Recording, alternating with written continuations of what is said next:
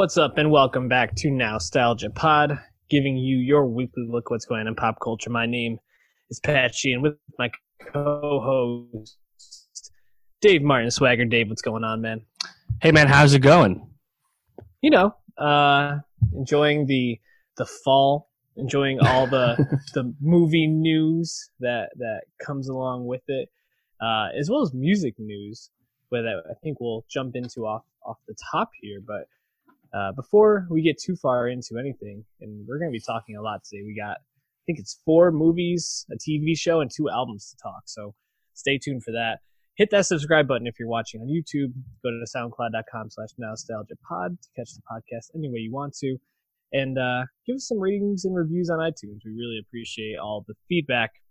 Dave, before we jump into album reviews, two quick news items I wanted to get your opinion around. Uh, there's going to be a Riddler in the new Matt Reeves Batman movie. Did you hear about this? Did you see this? Did I hear about it? Yes, sir. I heard about it. Uh, wh- why are you doing this, Eli?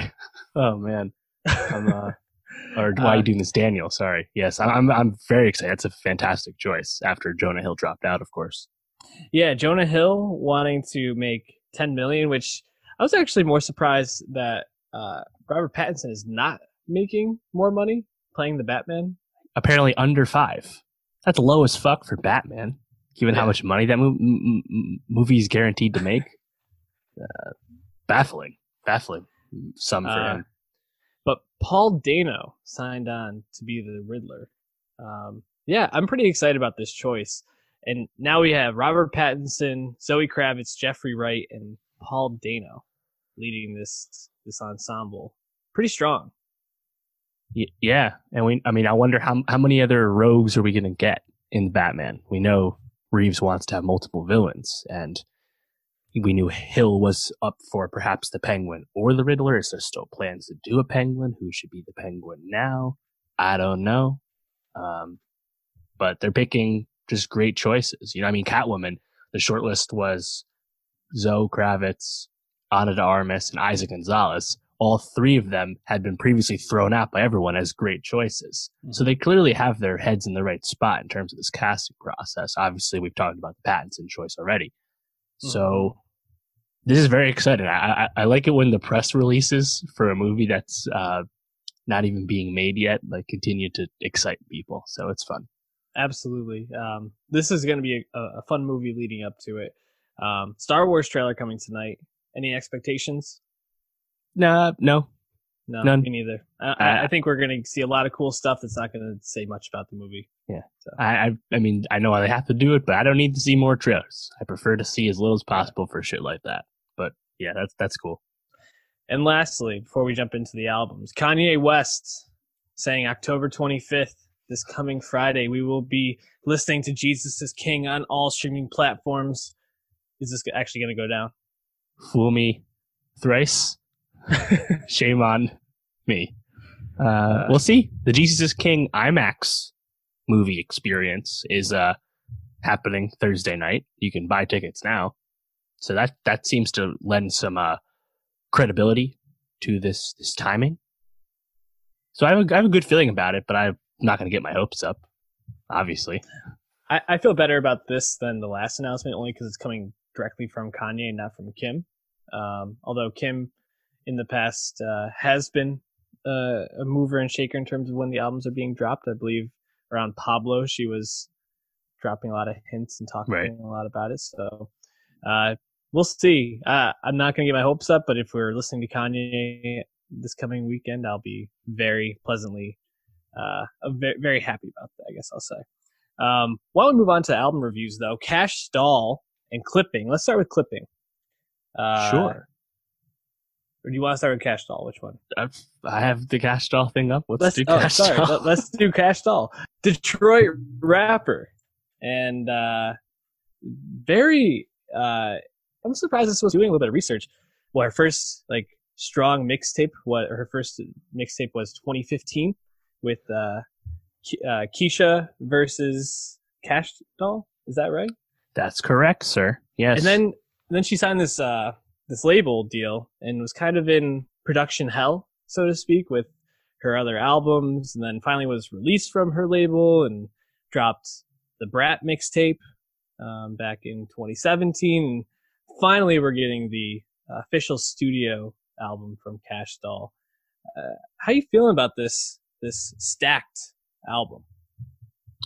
Uh, I like it uh, on its face, just because I think Kash Doll is just really competent as a as a rapper. We've talked about her a little bit recently because she was featured on the Dreezy album, Chanel Slides, a song we both liked. Uh, she was on that Pusha T uh, song, Sociopath, a few months ago, and she's kind of just been making waves with with uh, guest spots like that. And like you said, despite her kind of being in the game for a minute now, she really hasn't made too much noise at this point. She's already 27, almost 28. And I feel like this past year plus is really when she's finally got kind of got her her name out there and is now like a full mainstream force. Uh, we talked about uh, the the female rappers kind of progressing in terms of just sheer popularity and awareness. Recently, obviously, people like Megan Stallion and Saweetie and Rico Nasty, list goes on. Uh, but there's also all these doll rappers. It's kind of like the littles for mm-hmm. the guys, you know? And um, you know, Cuban doll, Dream doll, Asian doll. Kash Doll is the best of them easily. Um, not to loop them all together for being uh, women, but they have similar names. That's why I'm doing it. And I think I think Kash Doll is pretty solid. I had nothing like blew me away on this album stacked, mm-hmm. but you know, it's it's it's it's pretty good. What do you think? Yeah, I didn't find anything that really stood out, but I found it to be a fun listen, and I, I really think she establishes herself or reestablishes herself as a um, a strong artist who uh, I think has potential to move into those upper echelons of of rappers and artists. Um, like the song "Ready Set" with Big Sean feels like, and it was a single as well, but feels like where you can see a lot of her potential. I, I think she really vibes really well with Big Sean on that album. Yep. They really seem to trade um, trade verses uh, smoothly and succinctly, and I, I, think she displays a lot of what uh, what could be for her. Uh, other places I, I found, you know, 17 tracks. I found a lot of them to be very similar. Yep. Um, a lot of similar uh, t- content too. Mostly they're like talking about difficult relationships or you know bragging about just how awesome she is and how much money she gets. Which sure, whatever. That that's fun too. But uh, you know, it, it, it, was still a really enjoyable listen. I think there's uh, a lot of fun songs around here. Yeah, I, I agree. It out to you. Yeah, I, I like the the Big Sean song for sure. Uh, "Doing Too Much" was pretty good, and the other feature I really liked was uh, "On Site" with Trigga with Trey Songz. Uh, haven't listened to too much Trey Songz the last uh, half decade or so, but I thought he acquitted himself pretty well on that. That's pretty solid. And I think, you know, I think she, Kash Doll has shown that she's not going to go like full crossover. She does feel like she's like, like the Saweetie has done recently. She, mm-hmm. Kash Doll is definitely more about the actual rapping and she's pretty proficient as a technical rapper. So that, that's a good idea. But yeah, like you said, um, some of this gets a little samey, but overall, I think all the features were pretty solid. I even didn't mind Lil Wayne.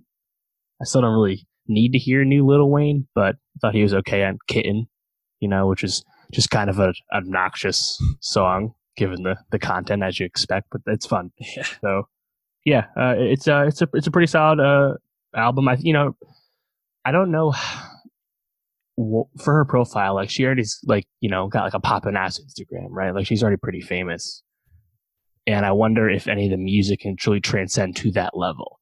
Like Megan has the music to back up her fame and her clout, and the Hot Girl Summer and all that stuff. And I don't know if Kash Doll totally has like the total music package to back her level of fame at this time, but it also probably doesn't matter. You know, she's good enough on the mic that she'll be around for a while.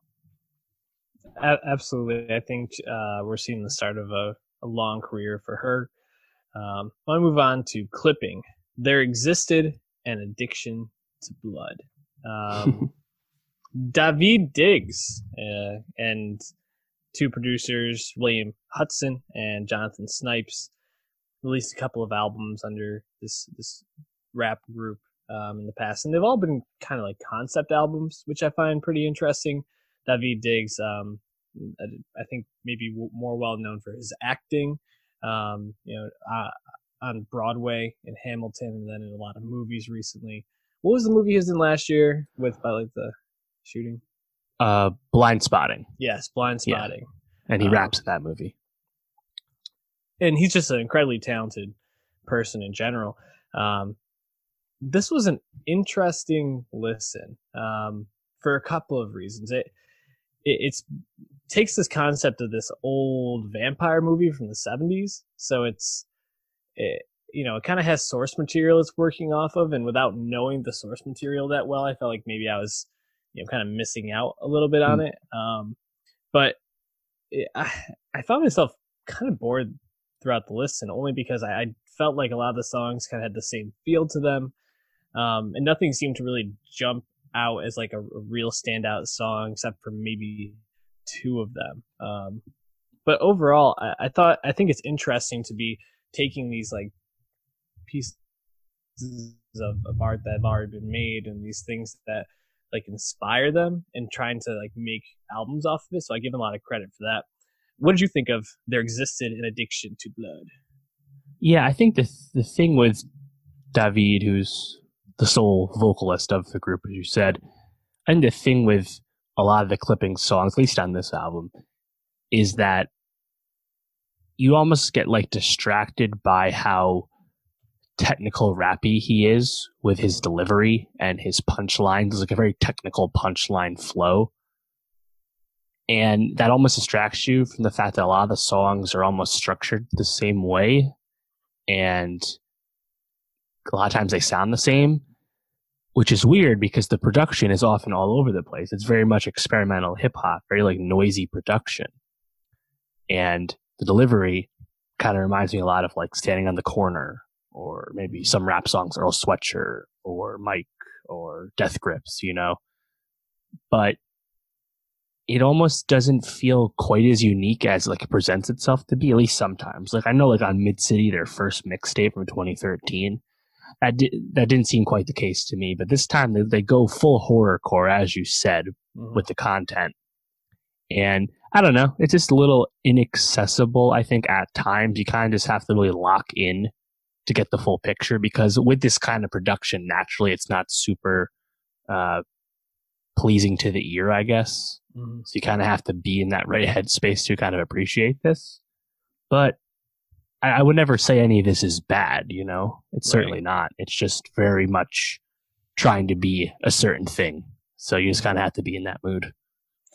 Yeah, and I think it's hard to kind of get into that mood for myself, at least, only because it's very. I mean, it's very dark. The beats are pretty heavy. Um, it's it's not necessarily something where I like listen to it and I was like, oh, I'll throw this on in the car or I'll right. sit down just to kind of like get into this mood. I mean, it is spooky season, being October and all, so like I, I appreciate the attempt at getting in the, the spirit of the season, but just uh not not for me. I think. What did you think of um the last track, like, where they were like burning the piano? What's it called? Nineteen uh, minutes. Piano burning. Well, that's the thing. Mid City, the first project, has like a ten minute outro. Similar similar idea. It's uh he's saying um, get money, get money, and like he, he switches it around. It's basically the same loop over and over. Uh, and this is almost like a quadruple down on that four projects later, where we literally listen to the sounds of a fire. Mm-hmm. And um, yeah, super indulgent. Do your thing, man. But I was actually kind of happy. I was like, oh, so this album is not actually an hour plus. We can trim off 18 whole minutes. Sick. yeah, that that's pretty much how I felt too. I was like, all right, all I hear is the fire crackling for like the first like minute. Started skipping around the same thing. I was like, all right, cool. I'm. Over this. I will say I listened to the whole thing. I listened to the whole thing. Uh, the whole the whole fire. Turns out mm-hmm. the piano did burn. Okay. Uh, and you can just take my word on that. You probably don't have to. Uh, I'm, I'm sure, to. double check yourself. No need to fact check me there. but uh, yeah, you know, uh, David, I, I found his music always really interesting because in Blindspotting from last year, the movie, of course, the rap scene is like a very distinct, in your face, um, not subtle moment I think is kind of the make or break point of, of whether you like or love the movie. And for me, it wasn't that subtle, and it kind of took me out of it. Uh, that's why I like something like Sorry, Sorry to Bother You way much more. They're, they're kind of a similar vein. And David, you know, uh, when Hamilton comes out, he's kind of the one who gives like the real like cred to that music, that play, because he's the actual rapper there. He's, you know, like Lin Manuel, talented ass guy, obviously genius for writing all that, but it's like Harvard rap. You know, it's like it's not mm-hmm. like real hip hop, but David is of real hip hop, so he almost gave like real credence, I think, to the work. And meanwhile, his own work that he actually does is, you know, he signed the Sub Pop Records, who is famous for like pioneering Nirvana and like the grunge wave 30 or 25 years ago. Yep. And David's just making fucking like death grips lo-fi shit, man. It's uh it's kind of wild. But you know, good for him, man. He's uh he's killing it. So uh, this is this is definitely like it's very niche stuff, you know. But I'm sure this will please a lot of a lot of his fans and Death Grip fans, stuff like that. So pretty cool, I, but not I not my favorite stuff.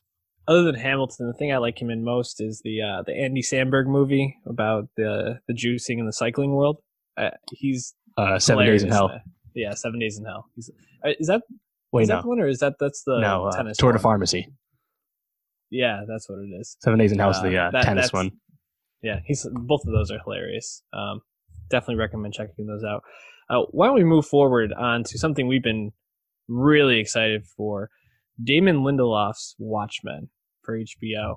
Um, eh, was this a remix? A uh, mm-hmm. uh, remix of the famous Watchmen uh, comic book series. Uh, the source material is incredibly popular, and the movie back in what 09 um, yep. Snyder. Yeah, Snyder. He did release the Snyder cut. Uh, came and it was received, I, I, think, with mixed reviews. And I don't know where you fall on it. Maybe that's a good place to start. I really liked Zack Zack Snyder's version of Watchmen. I thought it was actually a really engaging movie, and I liked the the way he shot it and the whole feel to it. How did you feel about it? Yeah, um, Snyder was the f- person that finally got that movie made. I know it was Aronofsky, tons of other people, uh, Neil Neil Gaiman. Like uh, so many people tried to make Watchmen happen, and people long thought it was unfilmable because of the depth of the text. Mm-hmm. And then Snyder finally got it across, and I think you know visually, it, it might be his best movie yeah. in terms of um, the the flair that is a Zack Snyder visual film. It's that in 300. Mm-hmm. And it's a very faithful adaptation of the plot of Watchmen, like the A to B plot of it all. And I like it for that regard. I find it very entertaining. And it's, again, it's nice to look at. And I, I have the Blu-ray actually. Um, but it doesn't really capture the subtlety of the work or the overall message of, of, of the comic. So it really depends on what you want. Like in, in terms of like a, a full adaptation, I guess it fails because I think everything would because like there, there's so much deconstruction of what superheroes mean. And there's so much psychological stuff going on in the Watchmen comic from, was it 80, 86? I think it is 85. Yeah. Um, that's just not there in the movie. And that's okay. Mm-hmm. Like, unfortunately, Alan Moore, who's the co-creator of the comic, he feuded and fought with DC Comics for years over this work. And he has disavowed any and all adaptation spin-offs. Um, 2012 they did the before watchmen prequel comics i actually have those i have not read them though um, like he he wants nothing to do with this and he feels like a bastardization or uh, oh, what do you call it i think in one of his quotes from like 10 years ago he he didn't want watchmen prostituted out i think is how he said wow. and like even gibbons you know his co-creator co-writer kind of he, he's been more diplomatic but it's kind of like through like gritted teeth where he's like yeah, you know, uh, we thought we did it good. We don't need to add add to it. You, we should just leave it alone. It's so mm-hmm. good. That and in a sense, that's right. But we live in the world of IP. Warner Brothers owns Watchmen, and currently, uh, uh, Doomsday Clock, an ongoing comic series, the past two years. The twelfth issue comes out in December. That's a thing where, like, through t- time, multiverse shit, uh, Superman and the Justice League cross paths with the actual Watchmen and they got brought into that full DC universe in this mm-hmm. comic event series. obviously Alan Moore fucking hates that that's a thing. Right. But David Lindelof from the start said that he uh, he did not want to adapt anything. So he did not want to do what Snyder did. He wanted yeah. to remix it, as you said. So, well, I think Snyder shouldn't get too much shit for the movie. Um, and I don't think he really does, to be honest. Uh, Damon's not trying to do that, which I think is a very smart tact, you know, 10 years later. Yeah, and he's been pretty open in interviews about how this was something that was very important to him, how much he liked the comics, and how he felt a lot of anxiety taking on this project because he wanted to make sure that he did it justice and that he was, I think, addressing the spirit of Watchmen, and which I think is probably where a lot of those quotes come from the creators of not wanting to have any part of what it's become now and how they're trying to like tie it into the DC world because Watchmen, in a sense, you know, created this its own superhero world, but it, was a major commentary on society at that time, but also yeah. a critique of superheroes and how people like built them up in in these comics and um, right yeah and uh, i think uh you know just a one last thought on the movie i think Snyder made more of a uh, superhero movie uh, out of it. You know, a lot of the flourishes, especially in terms of like the action scenes and things like that,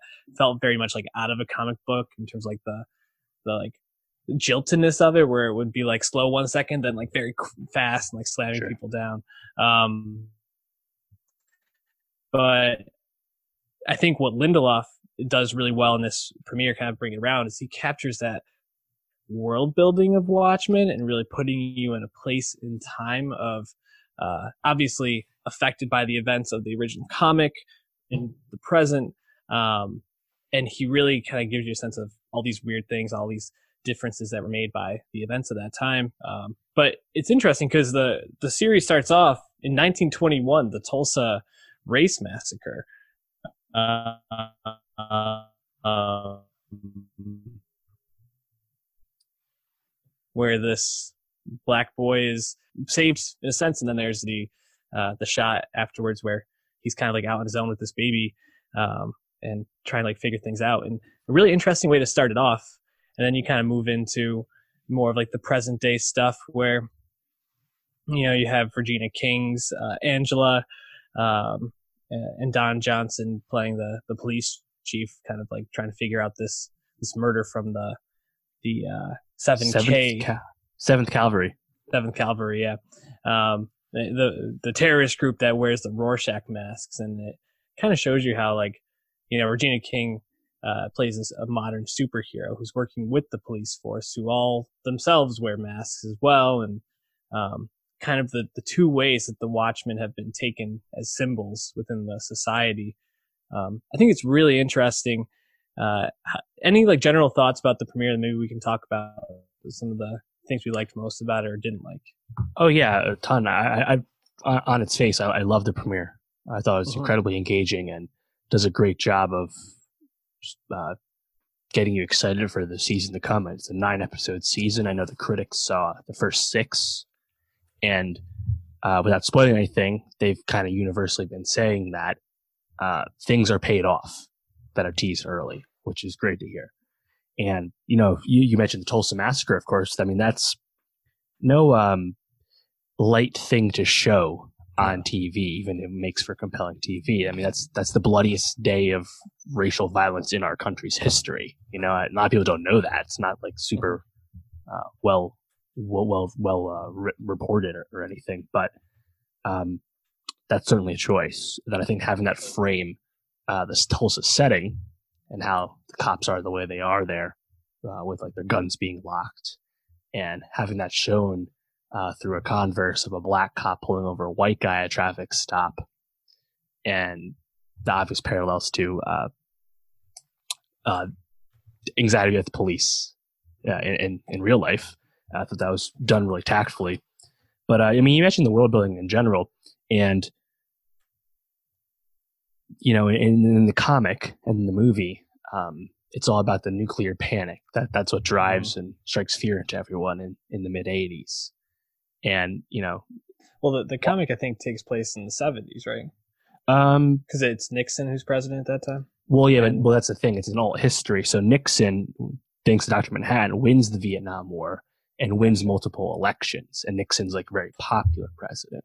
Funny enough, at the end of Watchmen, Robert Redford, the actor, of course, is Mhm. going to run against him. We know in this in this He's series that Red, yeah. Redford's been president for long ass time. So that's Mhm. a cool little tie-in. You saw Nixon on Mount Rushmore. Um, Yeah. Squid, transdimensional.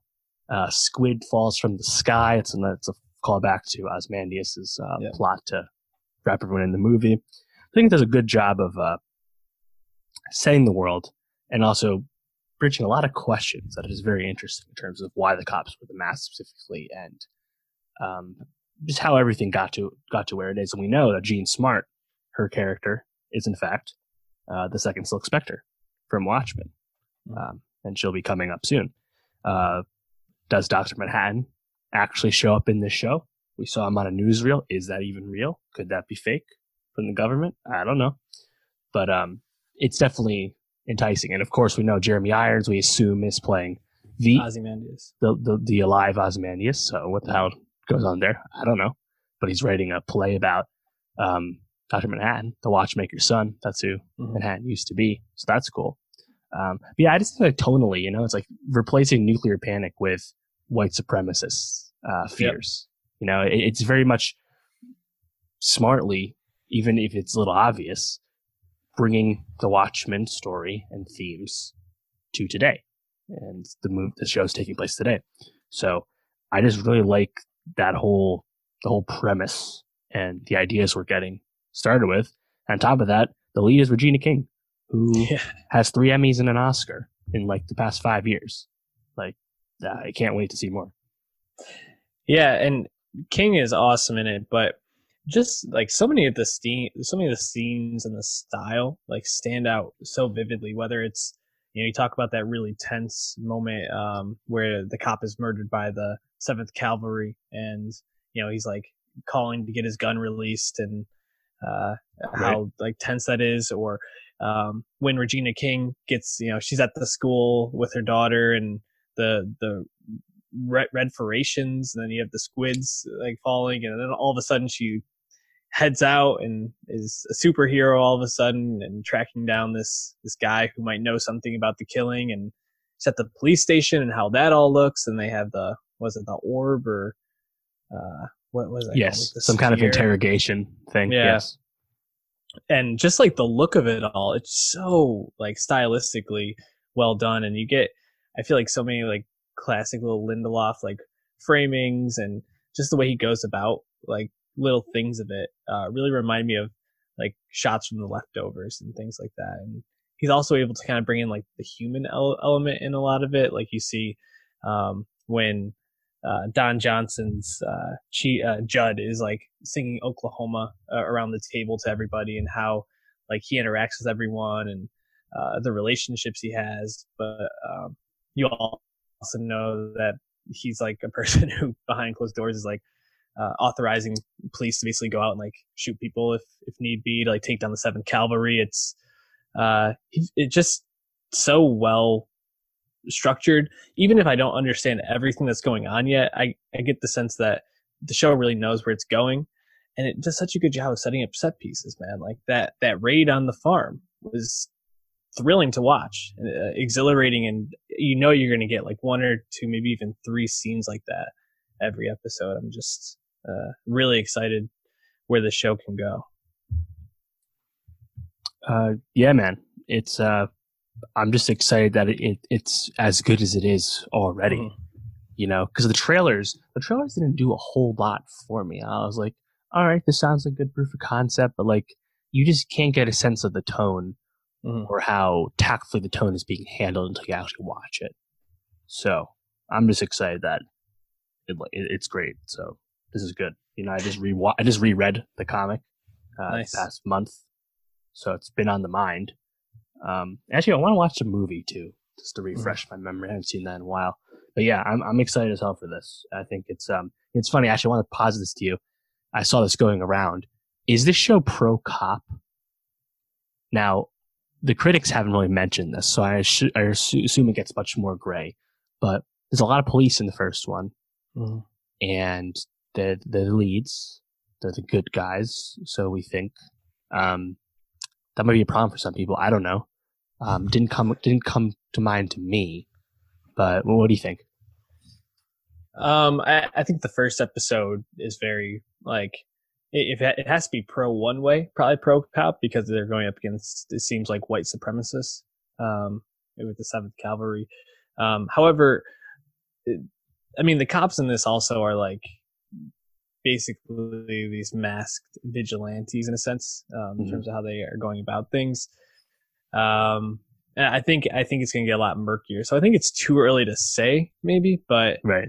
Um, yeah, that, that's an interesting thing. I didn't even really consider that much.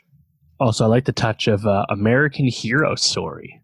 Looks yeah. like um, Ryan, Ryan Murphy, Murphy, meets Spider Verse. Looks awesome. I want to see that shit. Give me more Hooded Justice. Give me more of Dollar Bill. Barely get them in the comics, you know. Um, yeah, I, I, wanted to shout out uh, Archie real quick, getting uh, getting some shine in the first episode, just lighting up some Nazis in the sky. I'm all I'm all for that. Yeah, I, I like to see more of that. Maybe uh, Rick Dalton could use that in his next film. Rick fucking Dalton. um, jumping to uh, some movies here because we got quite a few to get to. The Laundromat, Steven Soderbergh's second film for Netflix.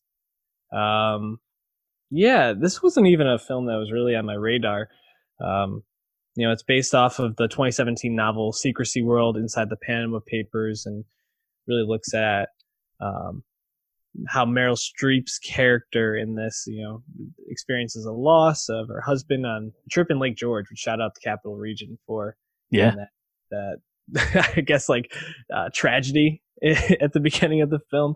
Um, and it looks like a couple of the scenes, especially with Schwimmer, were actually shot maybe in one of the bars up there, which is pretty cool.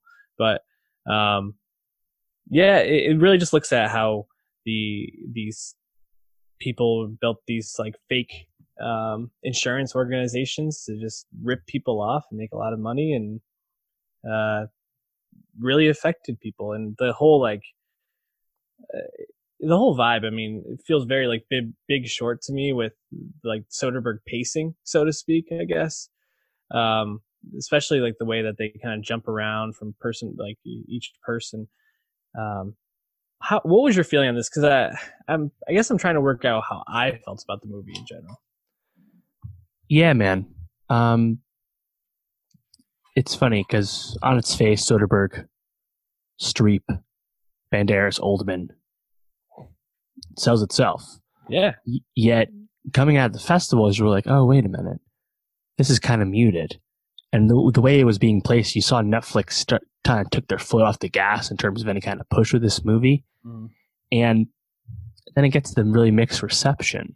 Um, I'd say leaning negative and that was a little perplexing.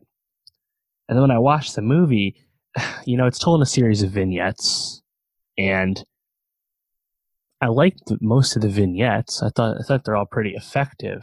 Yeah, for some reason, I never I never felt like the movie fully brought it around, and it just it didn't really. I don't know. I I, I feel like I was really distracted for the whole movie. I don't know. Um, and like it ends in a very matter of fact in your face way with the message which is i guess is mm-hmm. fine like i get the message was pretty clear the whole time i don't know if you need to really spell it out like that but like we, we know the people that did this were really shitty. Yeah. And we know that that's still a case and that kind of exploitation in our government financial system is still prevalent today. Like right. cool got it. Don't think you need to drive that home for the people with consciences. Like got it. But I, I mean, I don't know, man. It just, I, I just, I just feel like maybe I just wanted something different than what I got, and if I watched it again, I'd appreciate it more. But like I like again, like like the China vignette in particular, I really enjoyed. Yeah, and maybe I wasn't ready for it to jump around so much, and I felt like the through line was a little weak. Mm-hmm. Like Meryl Streep's whole presence in the movie, and then lack thereof for a huge chunk of the movie, kind of threw me for a loop because I thought yeah. she was kind of the lead of it uh, and I think I think she's intended to be the lead, and certainly the way that the story wraps up, I think you're made to believe that as well. It's funny because I I almost feel like this movie should have just been Buster Scruggs. You know, like even just like sure. if you want to do the vignettes, just even make it more like this is a series of like 20 minute, 30 minute stories that I'm going to show, you know, even 15 minute stories and uh, with a general through line about, you know, the, the Panama Papers and these, um, these really terrible people and how it impacted people on all different levels. Um, but I feel like because the Soderbergh tried to make this such a cohesive piece, it almost ended up falling more flat. And like you said, with the in your face way that Streep wraps it up, um, it really just uh, it really left me feeling like uh, it didn't have like the the usual touch Soderbergh has. Because I feel like he, even as recently as like High Flying Birds, he does such a good job of like folding in these little nuances to it and really like creating this sense of like what's actually going on in this world, why this is important. But this just didn't really feel like him, and I almost wonder if maybe he like. I, mean, I don't. I, I'm not sure if this is like a relationship with Netflix that um, that is what is like maybe working out the way he wanted to. I have no idea about any of that, but like I almost it almost feels like he kind of phoned this one in in a sense to like just kind of get one out there. Maybe the production wasn't going the way he wanted, but just didn't feel like a Soderbergh movie to me. That was a little, a little bit disappointing, I think. Yeah, um, High Flying Bird, as you said, you know, that movie is just much more crisper. Yeah, what it's trying to say because it doesn't actually ever say what it means. Right. And I really like that movie. That's in my top uh, top twenty like this year. I think Flying mm-hmm. Bird's fantastic, and once again shows just how much Soderbergh can do with very minimal production. Like he's such a boss when it comes to just making yeah. movies. So I would never really denigrate him, even if sometimes I don't know if they fully land, you know? Mm-hmm. And like, this is his fourth movie since 2017. Logan Lucky, Unsane, High Flying Bird, The Laundromat. If only two of those are really awesome and one's just okay and one's kind of meh, that's pretty good. Yeah, good you batting know, like, average. He's a boss. Oh, so absolutely. I'm not too I'm not too worked up about it. No, not at all. And you know, th- this is a movie that I mean, other than my Netflix subscription, I was going to pay for anyway. Cost me nothing. Um, I, I, still think there's a lot of fun moments. I even though I don't understand why I got so much time, I really liked the the really the vignette about the the dad who was banging the roommate and stuff. I found that fascinating. Um, right. And that's the thing too. Like I that vignette's really fun and mm-hmm. done well, and just like listening to like the daughter just talk mad spicy the whole time. Yeah, it is great, but it's like, man, this like is such a loose connection to the overall right. plot in terms of like the the companies and the trusts and stuff. And I'm like, fine, like it, it's all good. But yeah, um, how'd you feel about Oldman and Banderas? Clearly on set for like two days. yeah, just talking to the camera, being the narrators, being the shepherding everything through. Um, when they first started talking, I, I, thought it was a little uh, jarring because like, oh wait, they're clearly on a set right now. And mm-hmm. they walk down through the desert. I'm like, oh wait, actually, it's actually positioned to be obviously a set. Okay, cool. But yeah, I mean, what'd you think? Because like they're just kind of narrating in a weird way, but like they're clearly just hamming it up and enjoying themselves with the performance. That it almost like gets in the way of the fact that these are like a one scumbags. Right. Yeah, it was funny because I at first I almost was like, is that really Banderas and Oldman. Like I, it, it felt like such a almost like a shock seeing them playing that role and, and being so like hammy with it and like you said being so clearly on a set but i, I thought they were very fun and it it, it was kind of uh, like a, a, trick in a sense because they are such terrible people in the movie um, but I, I thought i like really liked both of them in it um, yeah and so many people like pop up like will forte just shows up for literally two seconds to get murked. like mm-hmm. that, that's his whole role. It's and kind uh, of Chris uh, Parnell. yeah, Chris Parnell.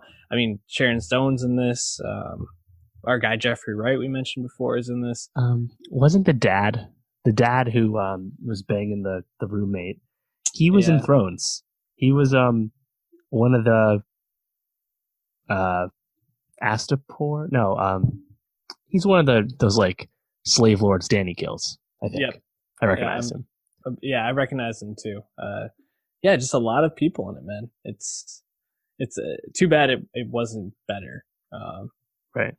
But you know, uh, like you said, Soderbergh. Uh, if this is if this is the worst that he can do, and it seems like it, it's still like there's still stuff there that's fun to watch. So shout out to Soderbergh. We we respect you. We respect that. Uh, Dave, respect that. Well, I'm gonna I'm gonna kind of give the ball to you here and clear out because you were able to get to a lot of movies this weekend, and uh, I want to hear your thoughts on Pain and Glory. Speaking of Antonio Banderas, two movies this year, of course, The Laundromat, which we just spoke about, and Pain and Glory. Is the lead of the new Pedro Almodovar film. And Almodovar is a Spanish author that is incredibly prolific, who was just completely off my radar until this year. I had not seen any of his movies before. Uh, he is 70 year, 70 year old Spanish man who has two Oscars and two other noms and just got the honorary Golden Lion at Venice.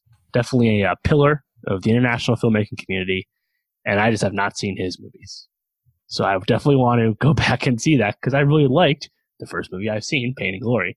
Um, it's interesting. This movie is kind of like a bit of like auto fiction, where it's um, Antonio Banderas is playing a old, um, seasoned, famous filmmaker who's in a creative rut, and also dealing with a lot of physical and emotional pain. And it's not direct. Um, everything that happens is pretty fictional in terms of like the life of this uh, this character played by Banderas, but it's pretty much ascribed to like Almodovar's kind of digging deep in terms of what what he's showing this year, and they actually recreated uh, his actual apartment for the apartment set in the movie, which is a pretty cool touch. Yeah, um, and you know, I'm not going to really spoil anything. Not that there's a whole lot to spoil. You know, it's a very uh, uh, emotional but subdued movie. And Banderas, who, I mean, for the most part, has not lent himself to prestige fare, right? Um, even his Spanish work. He's, I mean, for, what do we know him best with over here? Like Zorro and uh, Shrek 2? Like, like what, what's the best Banderas movie to you? Puss in Boots, dog.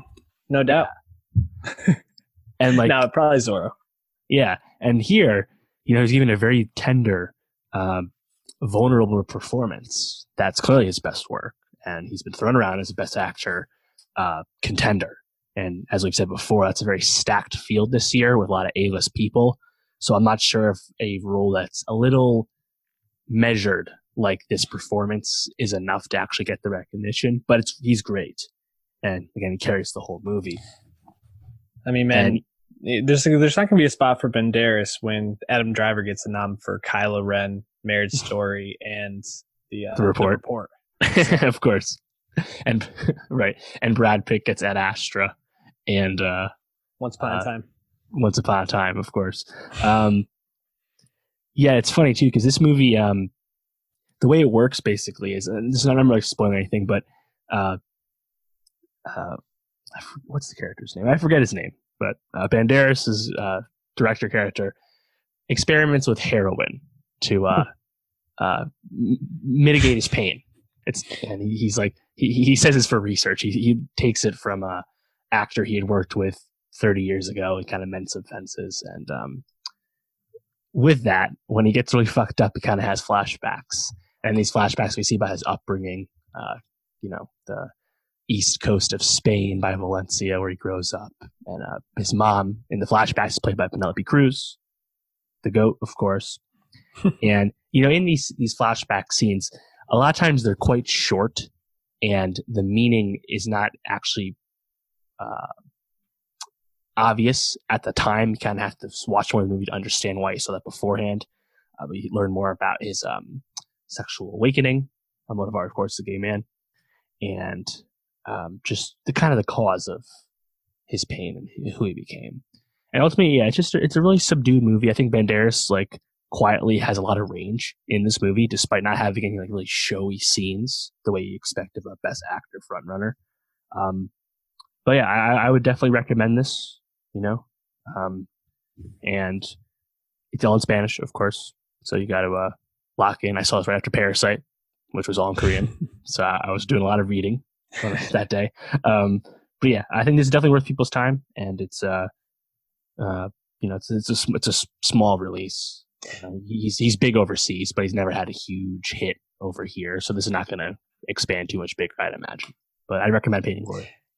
It's funny. Uh, back when I was a kid, probably like when Zorro came out, I would have like bet a lot of money that um, Eric Bana and that Antonio Banderas both would have been a lot bigger than they ended up being.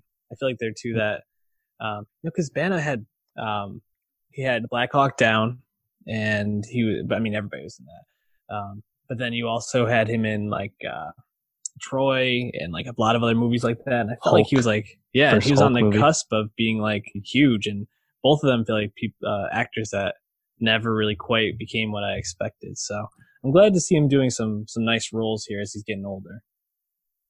Yeah, yeah, absolutely. Um, yeah, he's just kind of been more famous as like a famous husband these days, yeah. and like, again, like I can't speak to all of his international work, of course, but um, yeah, I, I think it's just nice to, I think for U.S. audiences to see a different side of Banderas. Absolutely. Uh, why don't we move on to Lighthouse? You actually attended a screening where the director did a question answer afterwards. Um, tell me, give me your thoughts on that, and then tell me a little bit about Robert Eggers. Yeah, yeah. So Robert Eggers did a Q and A for the Lighthouse. I think he did three Q and A's last uh, last uh, Thursday in Boston, and I didn't actually. Re- wasn't read this. The Lighthouse only played in eight theaters last weekend, two of them in Boston. Yeah. Um, so how about that? But uh, yeah, this is his second movie. Of course, The Witch came out, and I believe it was 2015, 16, starring Anya Taylor Joy, one of her first big roles. And that was really kind of celebrated as like the quote unquote elevated horror, intelligent horror that uh, Ari Aster's been doing recently and uh, other people. You know, it's not your slasher, uh, cliche horror movies, right? Mm-hmm. And you didn't watch The Witch. I didn't watch The Witch. We don't like being scared at the movies generally, so we tend to avoid them even when they're good. But the Lighthouse uh, is a little different, and you know, I got the rapturous reviews out of Cannes. Rapturous in the sense that people are like, like this movie fucks. Literally, it turns out like this movie's all over like, like crazy, right? Like there's so much about this that's awesome. The Lighthouse, the Lighthouse, the Lighthouse. That's like that was just the buzz out of France, and I'm like, all right, I love Pattinson, well documented who doesn't like Willem Dafoe? Always good, coming off two Best Supporting Actor nominations in two years. Uh, Eggers, one for one so far. How about this next movie? And then it does more festivals, and then people are like, "Yeah, man, the Lighthouse. The Lighthouse is great." And I have to agree, man. Like I saw this, as you said, a Q and A, so it was a packed house, people that wanted to be there. Great experience. Everyone was completely fucking focused on this movie. I did not see a single phone screen. No one talked. It was great. and then Eggers, I think actually had, he had some fun uh, insights, uh, jokes, uh, answered some. I think people asked some good questions at the Q and A. So I mean, only talk for like you know 10, 15 minutes if that. Mm-hmm. But um, cool, cool, to see. That was my first time going to a director Q and A, so that, that that was that was sick. But this movie, I'm not going to spoil what happens, but you know, just on this on the face, it's an A24 film that uh, Eggers, he shot this on location in Nova Scotia, and it has a square aspect ratio. It's in black and white, shot on 35 millimeter film. It's a film fans movie. Yeah, you can expect.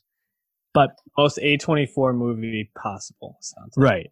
But coming off The Witch, I you know I was going in and I was like, man, I'm gonna be stressed as fuck watching this, but I'm gonna do it for the content, do it for the Pattinson fandom. And then I'm like, oh, it's not actually that scary. Like it's quote unquote a psychological horror movie, but it's almost more of a thriller to me. The thing was, there's so much stark imagery in this movie, on top of the fact that it's already really stark being a black and white square shot movie.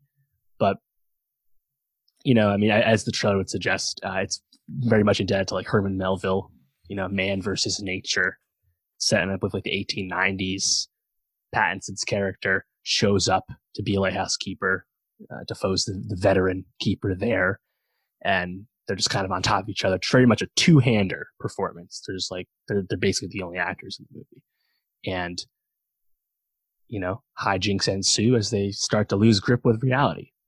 You know that's all I'll say about the plot, but what that leads to. I mean, from the start, Dafoe, you know, I mean, Willem Dafoe is well documented as being a boss, but having him like, like break down and chew out Pattinson in like 1890s like seaman slang and like insulting you like by calling you a scallywag like literally like just going on like amazing soliloquies in 1890s english it's just the best shit ever.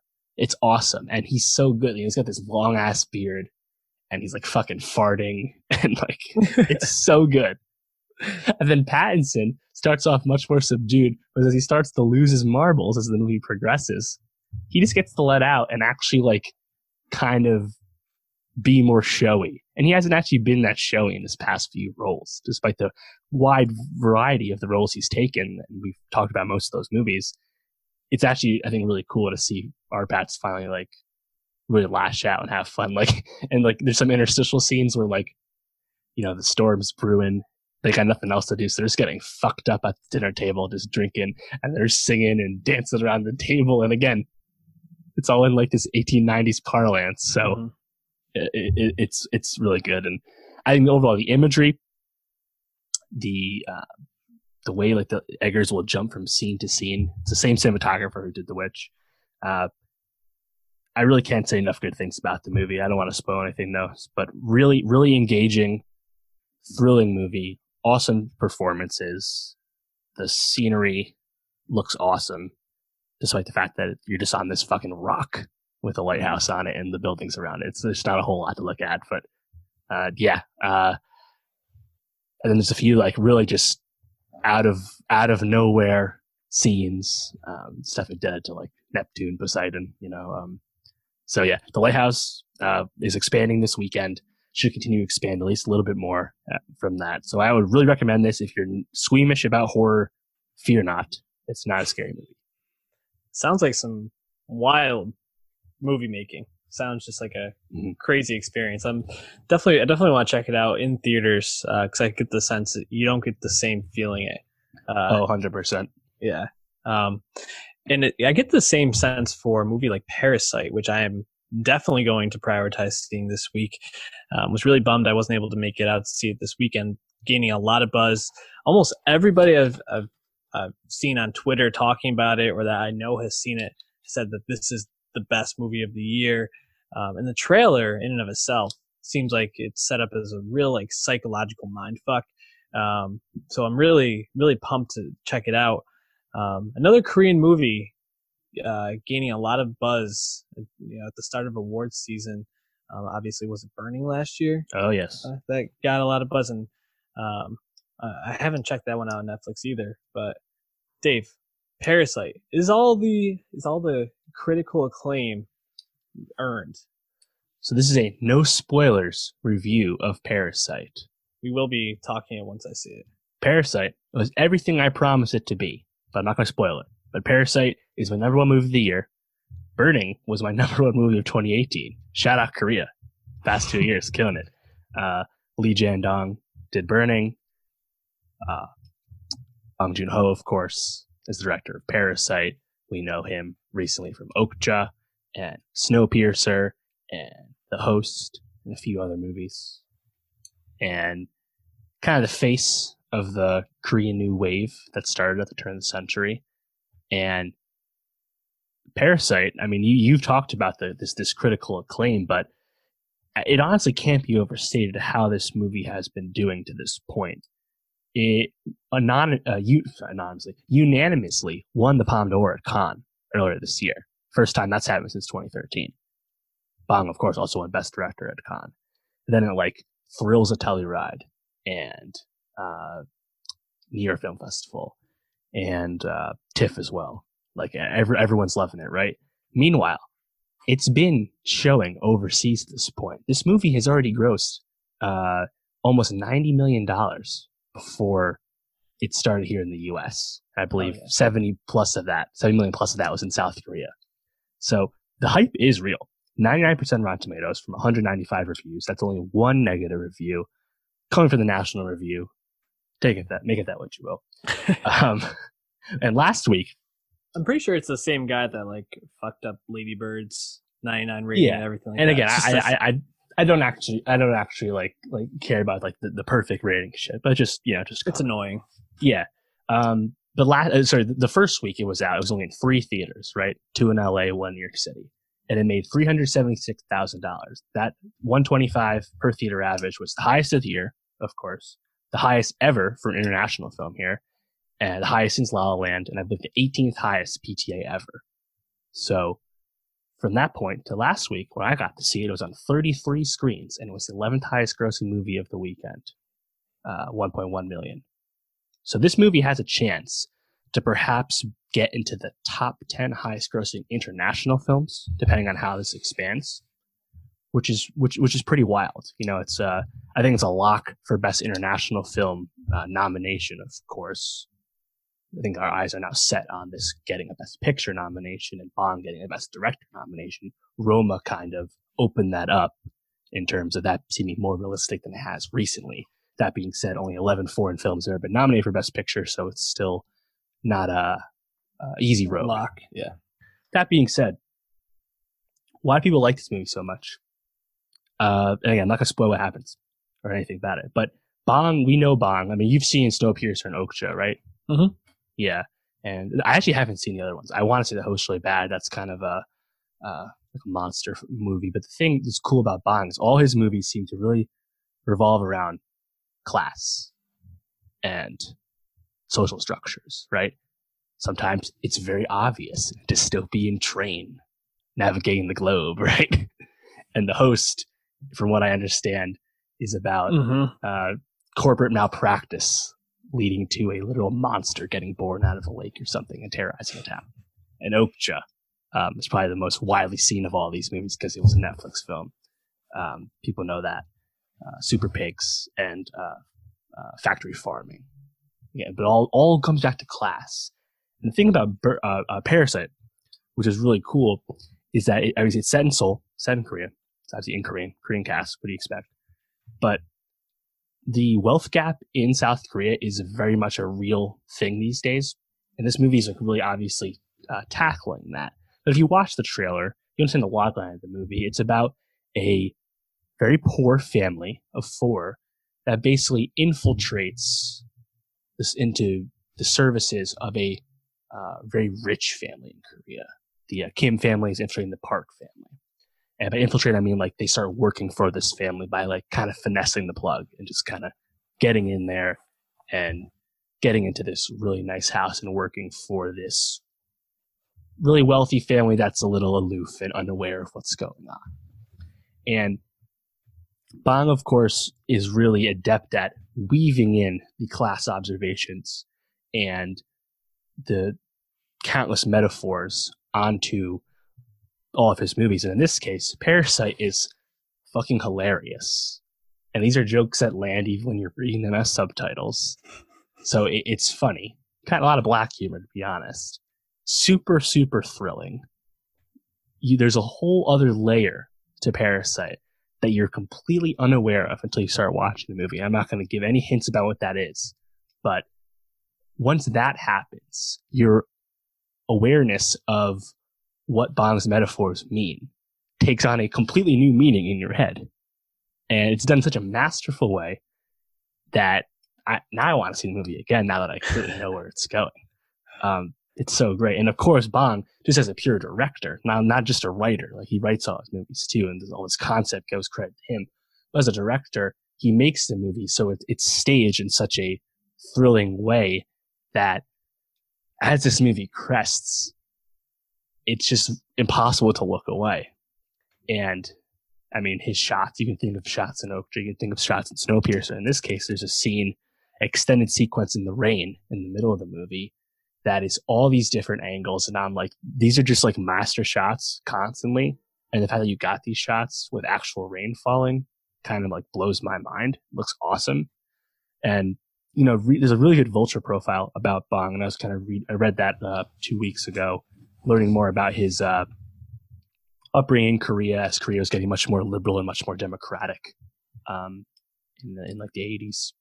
And hearing how that's kind of shaped his worldview combined with his his filmmaking process. He storyboards literally everything, which you know that's not uncommon. A lot of people storyboard. Robert Eggers at the Q and A actually uh, told me how told everyone how he wasn't a huge fan of storyboarding. What's funny though, because Bong storyboards so intricately that uh, I think Tilda Swinton commented that uh, it's almost like comic books, almost like reading mm. manga. His storybooks storyboards are that detailed. Wow. And then he actually works with that where he doesn't shoot coverage, meaning the only stuff that he shoots with his cameras is the actual scenes he's making for the movie. There's no other cameras catching other angles just to make sure you have enough film to piece the movie together. He's so precise with his storyboards that he only shoots what he needs, which is pretty much unheard of. And like, and obviously for a blockbuster, you can never do that. just not, not, not realistic. But Bong mm-hmm. is such a, he's such a fine tune on what he's trying to do with his movies that he's able to do that, which is fantastic to learn about. Um, and you know, I mean, we've talked a little bit about Korean movies. Like you said, you haven't seen Burning, but I mean, Park Chan Wook. We talked about his work on Little Drummer Girl last year. He, of mm-hmm. course, is famous for Old Boy and The Handmaiden. I think him and Bong and Lee Chang Dong, who did Burning, are, are the most famous Korean filmmakers, at least to to uh, us here in the states. But in the meantime, it's a, it's Bong season, man. And Neon is distributing this movie. They have not done a Oscar push before, and the biggest push they did to date really was I, Tonya, which did not get a Best Picture nomination. Got some love for the acting nominations, and of course, Allison Janney won. But now it's up to Neon to get this movie that everybody loves and is a financial hit to the Oscars. Because as soon as you see this movie, you're getting on that train. Yeah. So, cannot say enough good things about Parasite, and it's once you have can have a spoiler filled conversation about it, I think it's even more fun to talk about. So and this fucking movie. That will hopefully be next week that we can deliver that. I'm, I can't wait. The hype can't be higher for for me. So um, really excited to check out that and Lighthouse. Um, but hopefully we'll also have Jesus is King next week. Um, maybe Jojo Rabbit to talk about. What else should we uh, tell our audience to be listening to? Yeah. Uh, speaking of comebacks from Antonio Banderas. We also get a comeback of sorts from Eddie Murphy with Dolomite is My Name on Netflix for everyone. Uh, FKA Twigs is releasing her first album in, God, is it five years? Speaking of our Pattinson, former girlfriend. Um, the Deuce is wrapping up its third and final season on Monday. And Silicon Valley is starting its fifth and final season? six and final season on Sunday. So uh, the content mines dig deeper every week hit that subscribe on YouTube, soundcloud.com slash nostalgia pod to follow the podcast any way you want to. And at nostalgia pod on Twitter.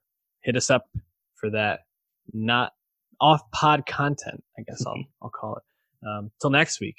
Peace out. Peace.